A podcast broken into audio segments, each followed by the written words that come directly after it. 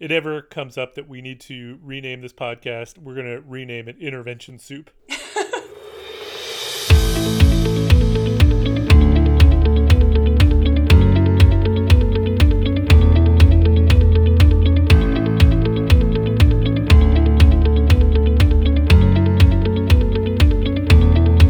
Welcome back to Serious Epidemiology. We are here for a bonus episode which is one of our Journal Club episode. Uh, I'm Matt Fox from Boston University, and I am here with Hailey Banack from the University of Buffalo. Welcome, Haley. Hi, thanks for having me back. No, that doesn't make sense.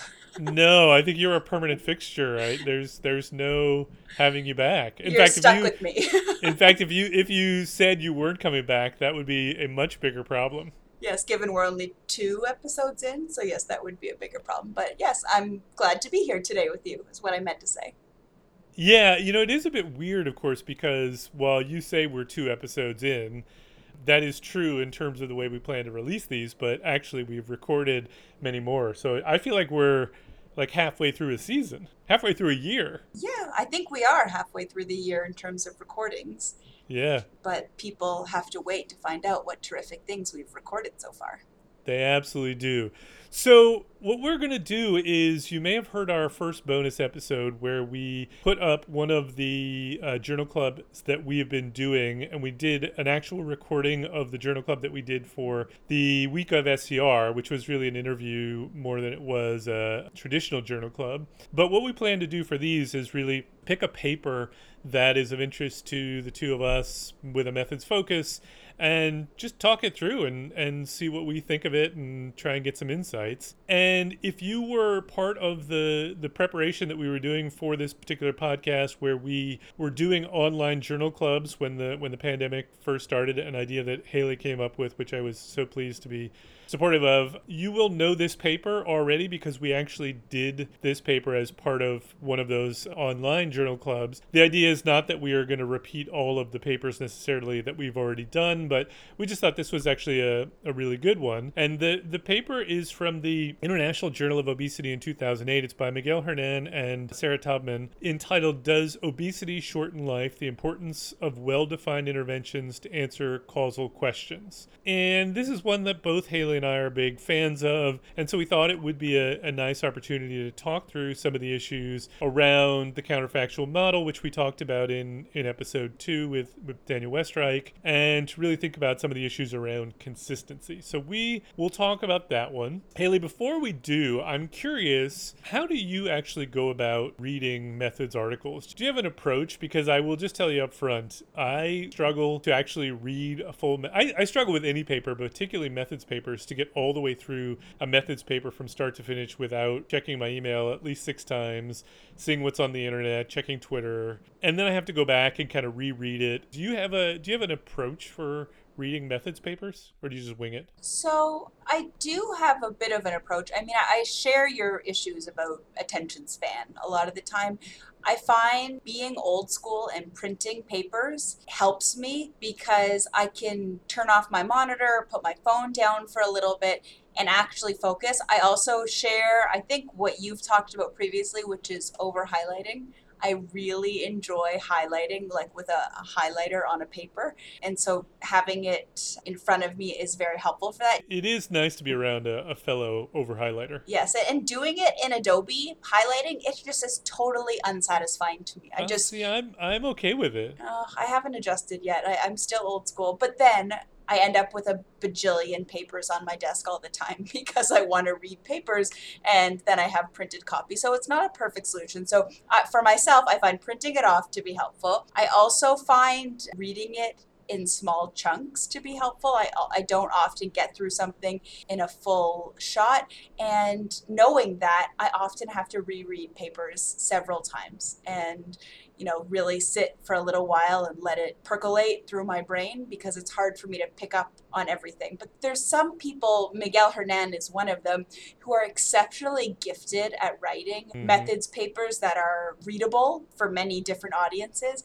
And so I think that picking papers by specific authors is also helpful. There's other authors that are completely brilliant, but I have a harder time getting through their papers. And so it's such a pleasure and a treat when I get to read a paper by Miguel or Miguel and some co-authors because he's gifted in that way. So I, those are all strategies I use and we won't we won't name any names, but uh, I'm sure I know who you're talking about. I find that the thing that I love so much about methods papers are at least the ones that you know aren't so far over my head that I can't grasp them is that methods papers are something that you you go back to and you get more out of the yeah. next time you read it if it's a really good methods paper because it's often hard to truly understand all of it until you really had a chance to think about it or to apply it or there's something that you come back to after new experiences and you can sort of see new things so it's one of the things i really love about reading methods papers yeah, and, and I think for me, when I'm reading a methods paper, I'm obviously interested in what they're talking about, but I'm mostly interested in how it's going to apply to my own work or work that I'm involved in. And that doesn't come to me right away. If I, you know, I, I'm thinking through a problem and I think, oh, I, I, saw this paper once, or oh, I, you know, or I remember this idea from a paper I read. That's when the methods paper really hits home for me, is when I can sort of connect those dots between what they're talking about and the work that I'm doing. Yeah, I, I share that. I absolutely share that. All right, so why don't we why don't we jump into this paper? So I, I do want to just give the the full citation in case anybody wants to read along. We'll put it in the notes, but it's the International Journal of Obesity 2008, volume 32, page S8 to S14. And again, Hernan and Taubman are the authors, and the title is Does Obesity Shorten Life? The Importance of Well Defined Interventions to Answer Causal Question. And the article starts off, I mean, I, I guess I would say, Hailey, tell me if you agree that, that really what this paper is about is the consistency assumption in trying to get at causal inference. Would you would you agree with that? Yeah, I agree, and and I think the, all the examples that they go through are really trying to demonstrate the importance of having a well-defined intervention. And I would agree with that. And so the way that the authors get into this idea is essentially they start off with an anecdote, I would say, or, or, or a story, which I've got to say draws me in as a as a reader because I know it's a methods paper.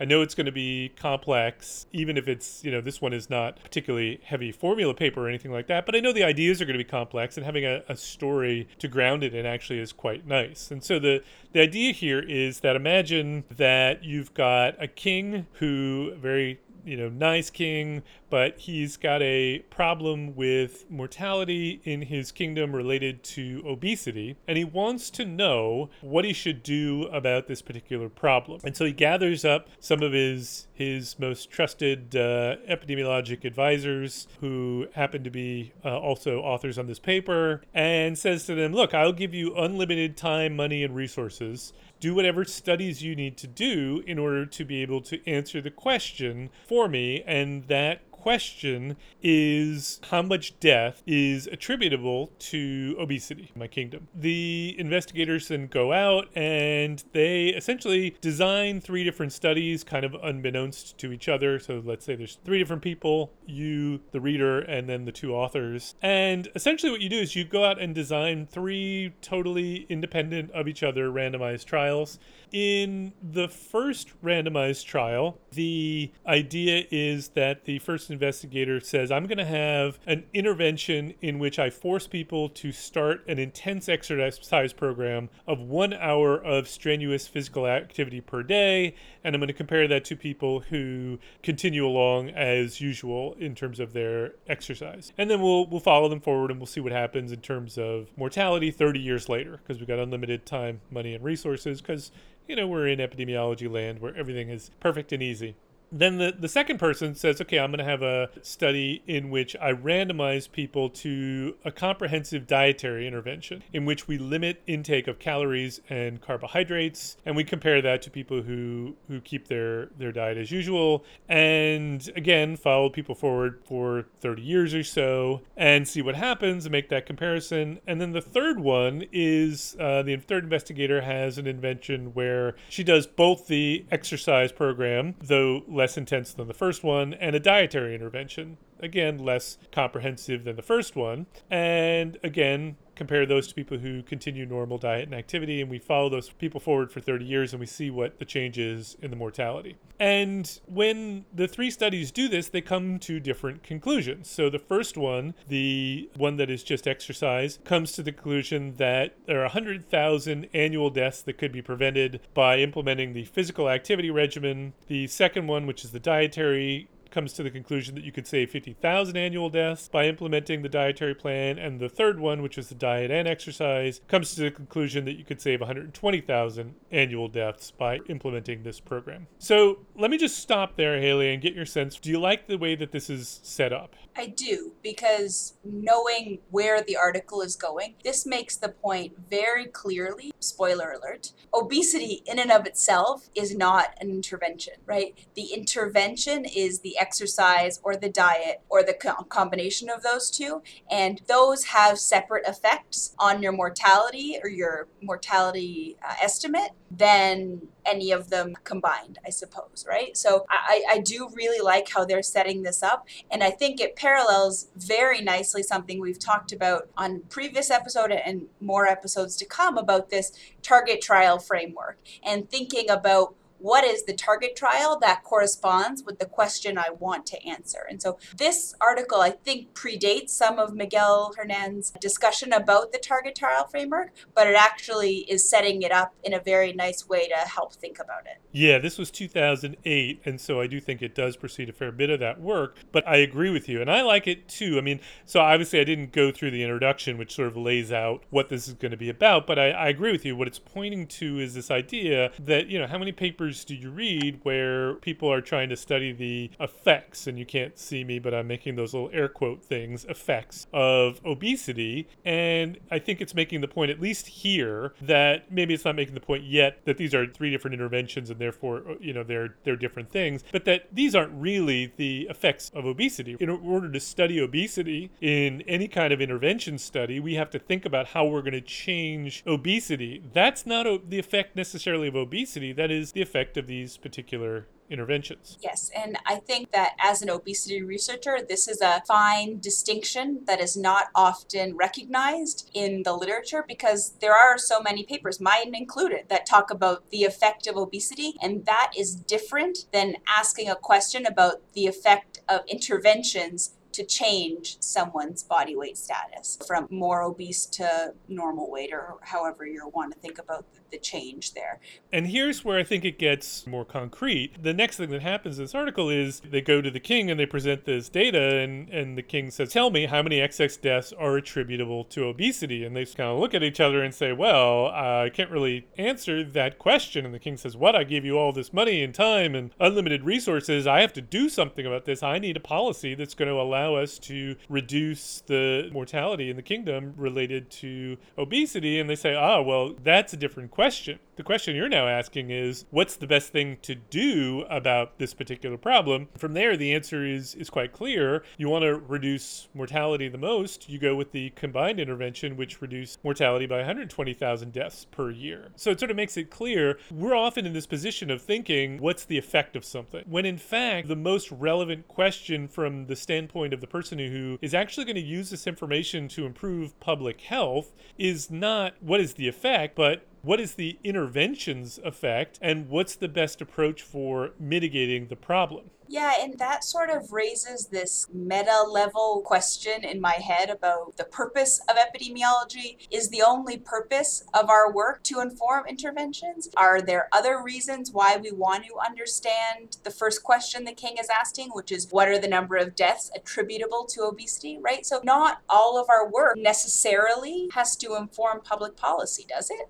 No, I don't think that it does, but I do think so. I'm I'm foreshadowing conversation that will air later, where we talk to Maria Glymour about this kind of thing. That no, I don't think that all questions need to immediately inform policy, but I do think they need to be building towards interventions or policies that will ultimately improve the health of populations, you know, mitigate morbidity and mortality. Because otherwise, why are we doing it? Right. I guess that that's the distinction there is that there is a place and a role for both kinds of research depending on the question that you're most interested in knowing the answer to. But ultimately, our goal is to improve the health of our population, which I suppose happens through interventions. Let me leave that question aside for uh, one more part that I want to describe of this, and then let's come back to it because I think you know they sort of touch on exactly the issue that you're raising in terms of what kinds of questions I want to be asking. But where things go from here in the article is that say, okay, now there's this other country where there is a president, and that president is interested in answering the exact same question, but feels like I don't have unlimited time, money, and resources to put towards this problem. I got to do something right now. Isn't there some way we can answer the same question that they answered over in the kingdom without having to wait 30 years and, and using all this time to do all these intervention follow up studies. And he says, let's instead take all of the data from the last 30 years on people within the, the country and let's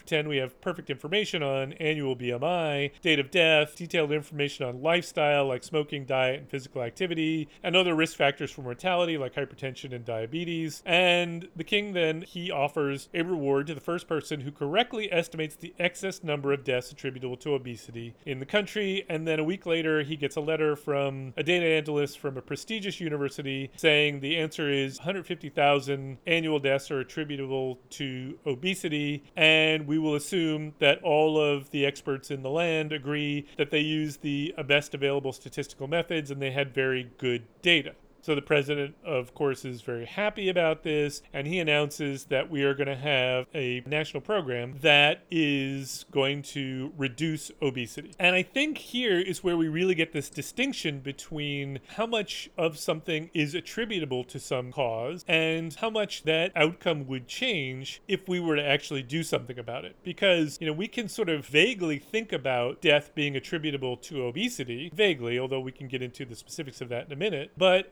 until I specify what I'm going to do about it, there's really no answer to the question of what would I expect the benefits to be of said program to improve obesity.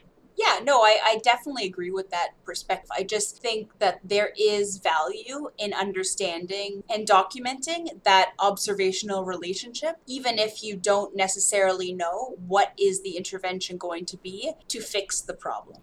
Say more about that then. Why? What is the information that I get out of it? Because just to jump ahead in the article, they talk about this and where the article is going next is saying, well, you could imagine that I don't know what the intervention is that gets me from, you know, X number of deaths to X number of deaths minus 150,000. But theoretically, what this data is telling me is that there is such an intervention and presumably it is an average of a whole bunch of different things that got me to the obesity in the first place or things that I need to do to remove that obesity. But what if, for example, and this is obviously it's a hypothetical, it's not meant to be real, but hypothetically, what if all of the obesity and the mortality, therefore related to the obesity, is caused by a genetic factor? in which case there's really nothing I can do about it, at least in the current moment. So, what's the value then in estimating that 150,000 deaths and saying that it is an effect of the obesity? Well, I think part of the issue is that if you want to talk about interventions and spending money on doing a trial and, and, developing an intervention, you need to know that what you are trying to do is going to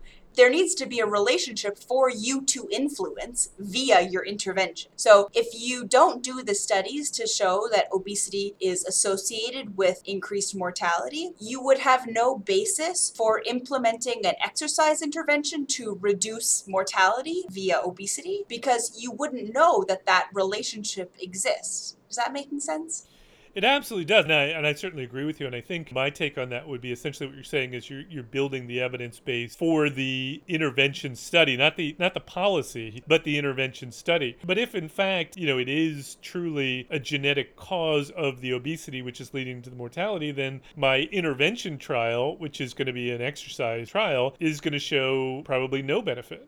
Oh, absolutely. And I think this is where the idea of science as building blocks or epidemiology as building blocks really resonates with me, where you need this sort of, I'll call it descriptive or association type research to see whether there are relationships between your variables of interest. Then you move on to potentially intervention type research or a trial, let's say, where you're testing out is it diet, is it exercise, is it a combination of those two factors that will make a difference? And then if you find something that does make a difference and you know you think it could be scaled up and implemented at a population level or there's some policy that corresponds to it, that's the the next level in my mind of what you would build on. But it sort of needs to go in sequence. You couldn't just jump to a policy without knowing which intervention worked. You wouldn't want to try an intervention if you didn't think there was a relationship between your exposure and your outcome.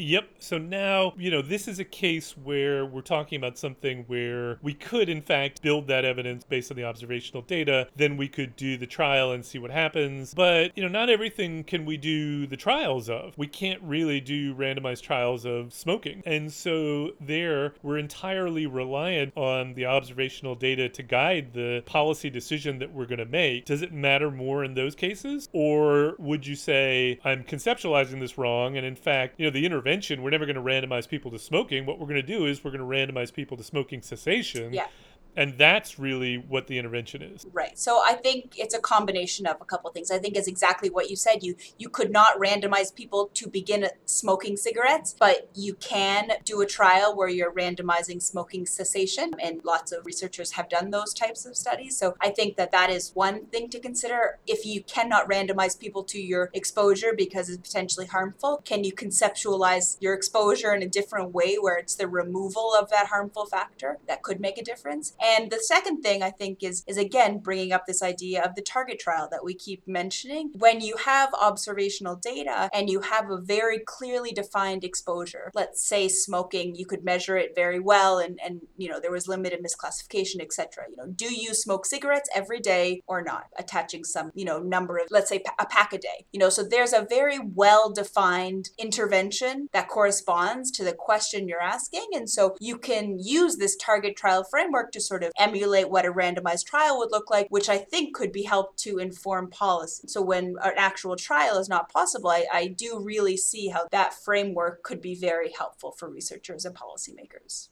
And so what we're getting at here, obviously, is as we said, is the consistency assumption in, in causal inference. And they go on to then kind of more formally define the consistency assumption. I don't think we need to go through the, the math so much as to just sort of say that the consistency assumption is essentially the idea that the hypothetical outcome that I would experience under whatever the particular exposure is has to be the same as what actually happens in the real world when I get that exposure. And if those two are not equal, then I have no way to estimate causal effects. And when we talk about something like obesity, given that it isn't clear what the cause of the obesity is or the distribution of those causes within a population, there's no real way to say what the causal effect is of obesity if it isn't well defined defined. And obesity is something that isn't well defined. It's a result of a number of different exposure effects that, that lead to that obesity. I mean, is there anything you would add or change in the way that I describe that? Because I know that that is obviously central to what the article is about.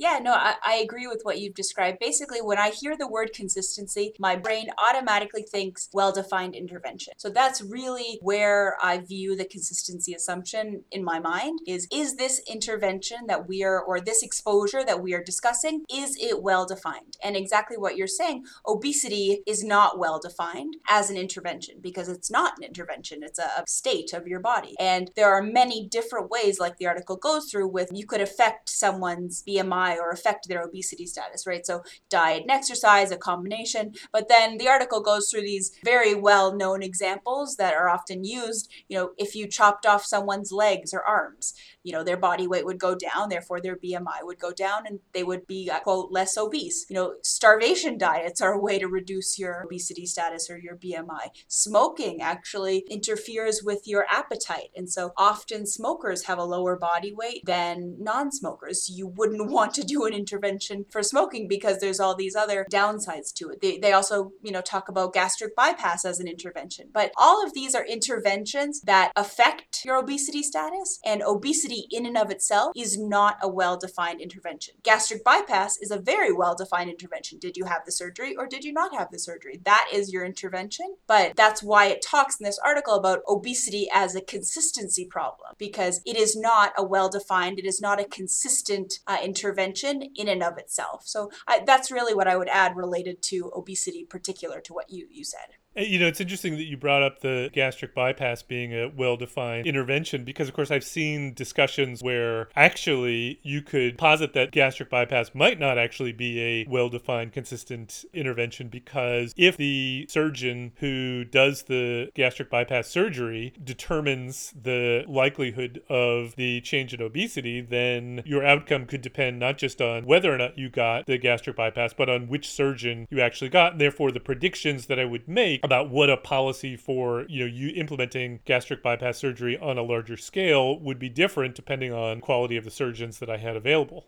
Yeah, I mean, I would hope that most general surgeons who do bariatric surgery are, are similarly trained. I think there probably is an effect. I know there's different types of gastric bypass surgery, and so I assume the type of gastric bypass surgery might have an effect, but it's the same as, you know, a few minutes ago I talked about smoking being a well defined intervention. I know probably there's listeners that are thinking, she's crazy. There's no way smoking's a well defined intervention. But it really, it's about how you specify it. You have to specify how many packs per day. Do you have, they've been smoking for 20 years, right? You can specify these, I guess, qualifiers that make it well defined, right? And, and just like when you're defining anything in a research context, right, you have to be very careful about how you specify exactly what you're talking about. And so I think the same would be true of gastric bypass surgery or, or smoking or, or any variable you're talking about. Yep, as Tim Lash beat into my head, it's all about dose duration and induction period. Uh, so, okay, so you said you would hope, of course, that that, that is well defined, that gastric bypass surgery is well defined. And I think the reason why I wanted to kind of push that point is the question that I asked the group when we did this as a, an online version was this is a really helpful exercise to me for clarifying what the consistency assumption is all about. But at the end of the day, like, is this just academic navel gazing? And I think that were you the person who made me define what navel gazing was? No, I do know what navel gazing is. Somebody made me define what navel gazing was, and I defined it as whoa, the universe is like totally infinite. You know, these sort of questions that are, you know, have no bearing on the real world, but are just sort of interesting to think about. Is that what we're doing here?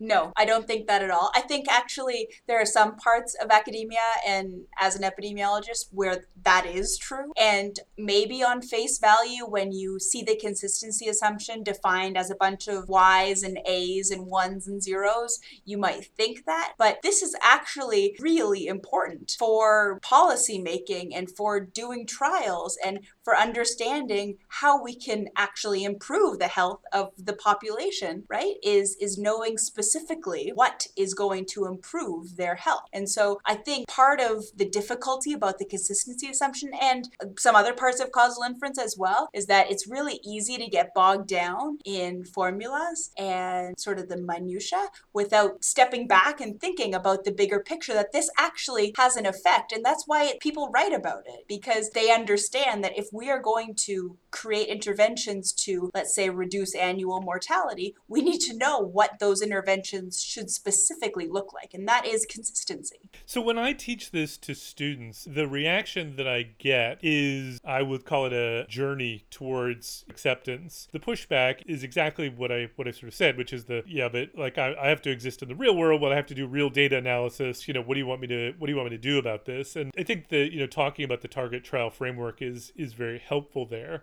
But I also sort of get the you know that's fine for you guys in in academia, but you know I don't have all of this freedom like you do. And, you know, I have a, a boss who's going to tell me to estimate this regression model and interpret it. And then I've got journals that are telling me to interpret it. Can't say it's causal. I can only say it's an association, but then everybody knows I'm trying to say that it's causal. I mean, do you get those kind of pushbacks as well? Oh, absolutely. I mean, as an obesity researcher, I absolutely get a lot of that pushback and times where somebody wants me to say this is a cause. And sometimes you can't say it. And sometimes you have to be the one who is knowledgeable about what you can and can't say from your study results. I mean, this is a frequent criticism by epidemiologists of, of what's reported about their studies. What you write as a conclusion of your paper is not necessarily and often is not the headline of the newspaper article that's covering your paper, right? Those are two different things. And your role as a scientist is to appropriately communicate the results of what you found in your research. And you have some control, but limited control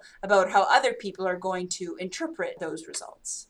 And so you raised the idea at the beginning that essentially we're we don't always ask questions that are designed to give us the policy question answer right away. We're often really just trying to get at is there is there an effect so that we can start to build that base. I guess my question though is do you think that we spend way too much time focused on those earlier questions and then we go ahead and interpret them as if they were the later questions? I guess what I what I mean by that is, you know, if I read a lot of I don't read nearly as much, obviously, of the obesity literature as you do, but my sense is most of the resulting work that I read of, of obesity studies are really doing that first one. They're sort of they're getting at the idea of is there a relationship? I can't say what component is or what intervention is going to reduce the problem. I'm just trying to say that there is a problem. And yet, when I read the you know discussion ad- they advocate for particular approaches to dealing with the problem that would suggest that we believe these are well-defined causal effects. Is that your experience? Yes that's my experience but it's not limited to the obesity literature. No no not at all I, I, I think that you know we're talking about that as an example right now, but but I don't think it's limited to that. Nope. I do think that let's say in the past year we've seen kind of a movement, a scientific crusade against null hypothesis significance testing and the use of p-values. You know, and, and I think that this is sort of the next issue that we should try to focus on. If if I could choose myself, what that issue should be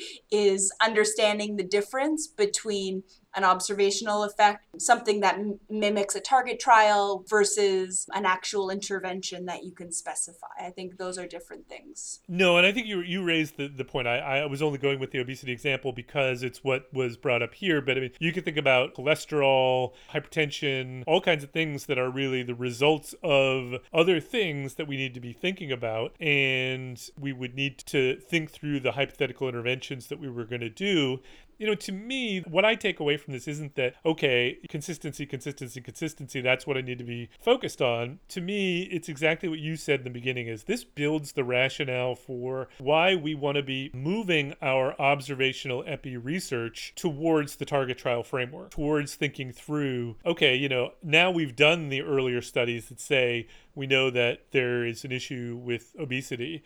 Now we want to think through what's the, the hypothetical trial that I would do if I could, or call it smoking, or call it hypertension, call it whatever you want what's the hypothetical intervention that I would do if I could, and what do I think the likely impact of that is? To give you another example, I, I read studies from students of ours that want to that look at the effects of say green space on health outcomes. Now I, I am totally down with the idea that there are likely to be causal relationships. But just because I can identify an association in a data set between the amount of green space in your neighborhood and some health outcome does not tell me what the effect of whatever it is we might do about it. So, is the intervention to add more green space, which means I, I may need to relocate some people? Is the intervention moving people from communities with low green space to high green space, which is going to have a very different effect? So, it seems to me this is really pushing us forward. You know, it isn't necessarily that this paper has the answers in it. Yeah, and, and I think that that raises a, a good point that I think is sometimes lost when people talk about this particular article. I find it a little bit uh, dogmatic, a little bit black and white in terms of is it well defined or not. I know that Steve Cole, um, just after this paper, I think it was in 2009, published a paper on consistency and talked about how, okay, if you're not in a setting, I, I hope I'm getting this right, so I'm not embarrassing myself or Steve, but, you know, if if you are in a setting where you do not have a well defined intervention, basically the assumption that you're making is that the combined effect of the interventions you can imagine on your exposure are all sort of acting in concert with each other. And, and so you're kind of looking at this aggregate level mishmash, as I said on an earlier podcast, intervention soup. Intervention soup. Um, you know, your mishmash that is of the all the possible interventions and how that affects your exposure. That is the assumption you are making. And I think that that is an important point. Certainly, I've used it as a justification in, in some of my own research on obesity. I understand that this is not an easy thing to estimate the causal effect of obesity, but in this research, I am assuming the intervention is some aggregate of all of the possible interventions on obesity. So I think that that's a, a nuanced point that sometimes gets a bit lost in this particular paper, Hernan and Taubman, when we're talking about consistency. It's not quite as black and white as we are presenting it. I would absolutely agree with that. And I would also say that if it ever comes up that we need to rename this podcast, we're going to rename it Intervention Soup.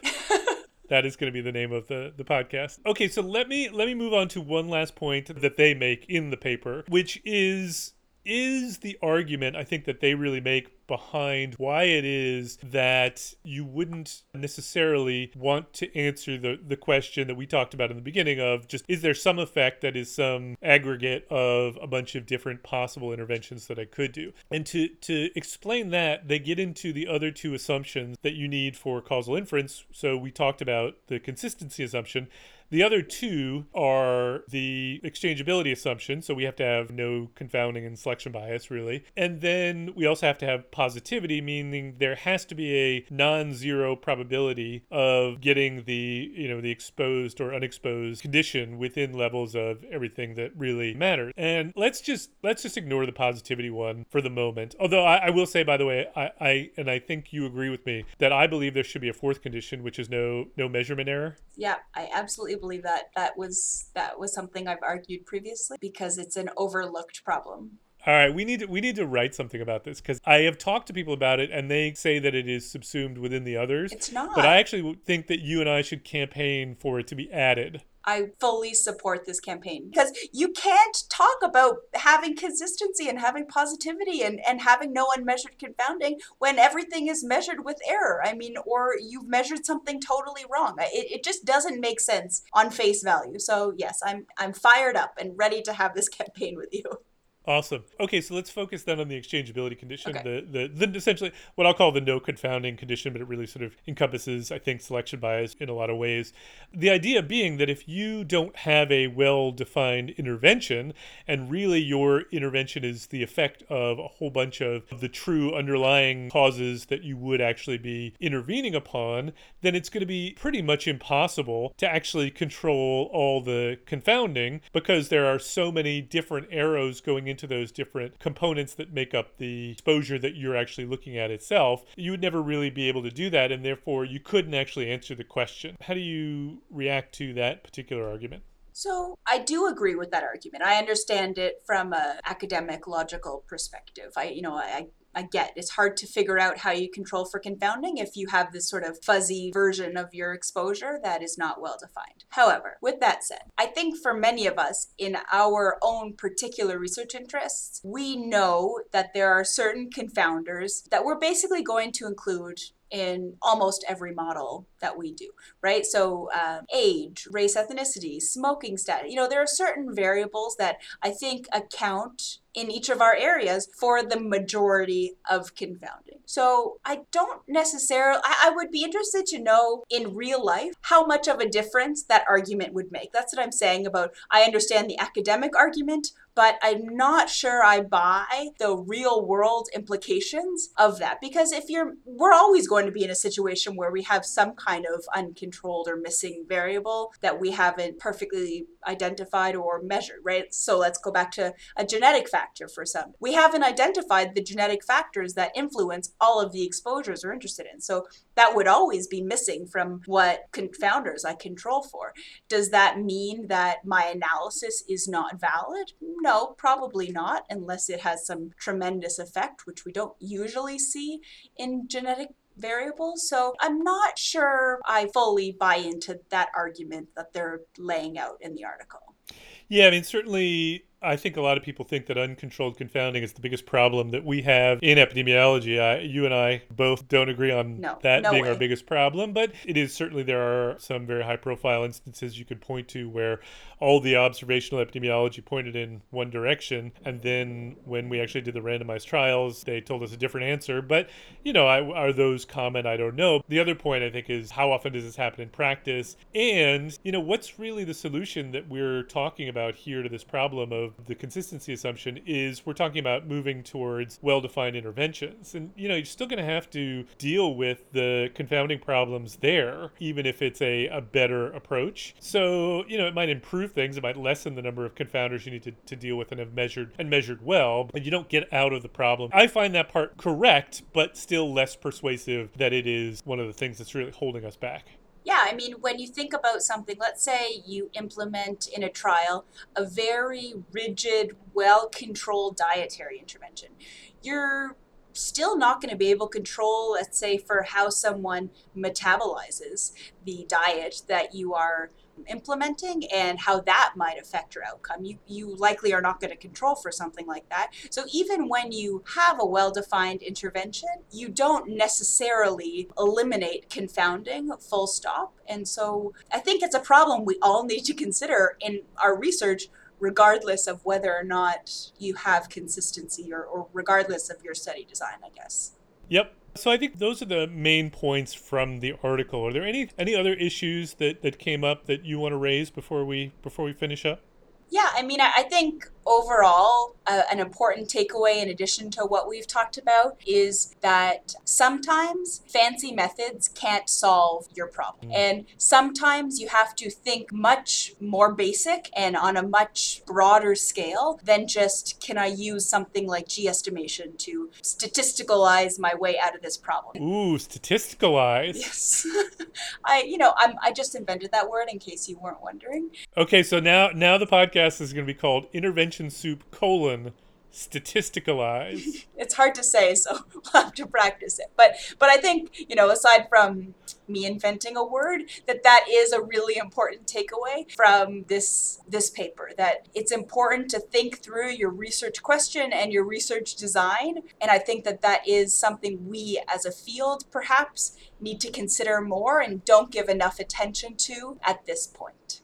No, I think you're totally right about that. I think we, you know, we spend so much of our time in teaching, particularly for doctoral students, teaching them the latest and most cutting edge methods, statistical or, or study design. And we, you know, as you and I have, have talked about so many times, that we don't often spend enough time on thinking about really how do we ask a good study question? How do we design a good study to answer it? Um, we jump sort of right into the have data, can't analyze, therefore it must be meaningful. And I, I think we do that at our own peril. Yeah, no, I, I completely agree with that. Well, I gotta say that we're still during the coronavirus times, and therefore I am hiding out in my basement to, to do this podcast. It is incredibly hot and sweaty down here and gross. and yet, I will say without question, this was the best hour of my day. So it is so much fun to, to do these with you, and, and I hope that we get a chance to do more of them.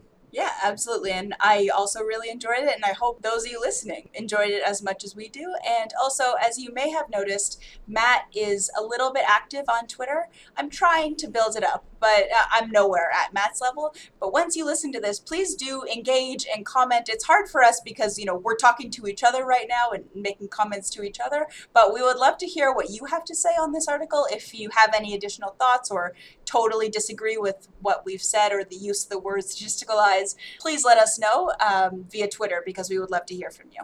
Yeah, if you one of the best things you could do to support this podcast is to let other people know about it. And one of the best ways to do that is actually, you know, tweet out something about the particular episode if you liked it, uh, a quote from it, something that struck you, anything that that starts a conversation would be really helpful to us. So with that, we will we'll end this episode, but we'll, we got more coming. I'm so excited for the lineup of people that we've been able to have conversations with that are coming. Remember, this podcast comes out. The main episodes will come out on the 15th of the month, and then uh, whenever we have these kind of journal club bonus episodes, we'll put those out on the first of the month. Thanks for listening.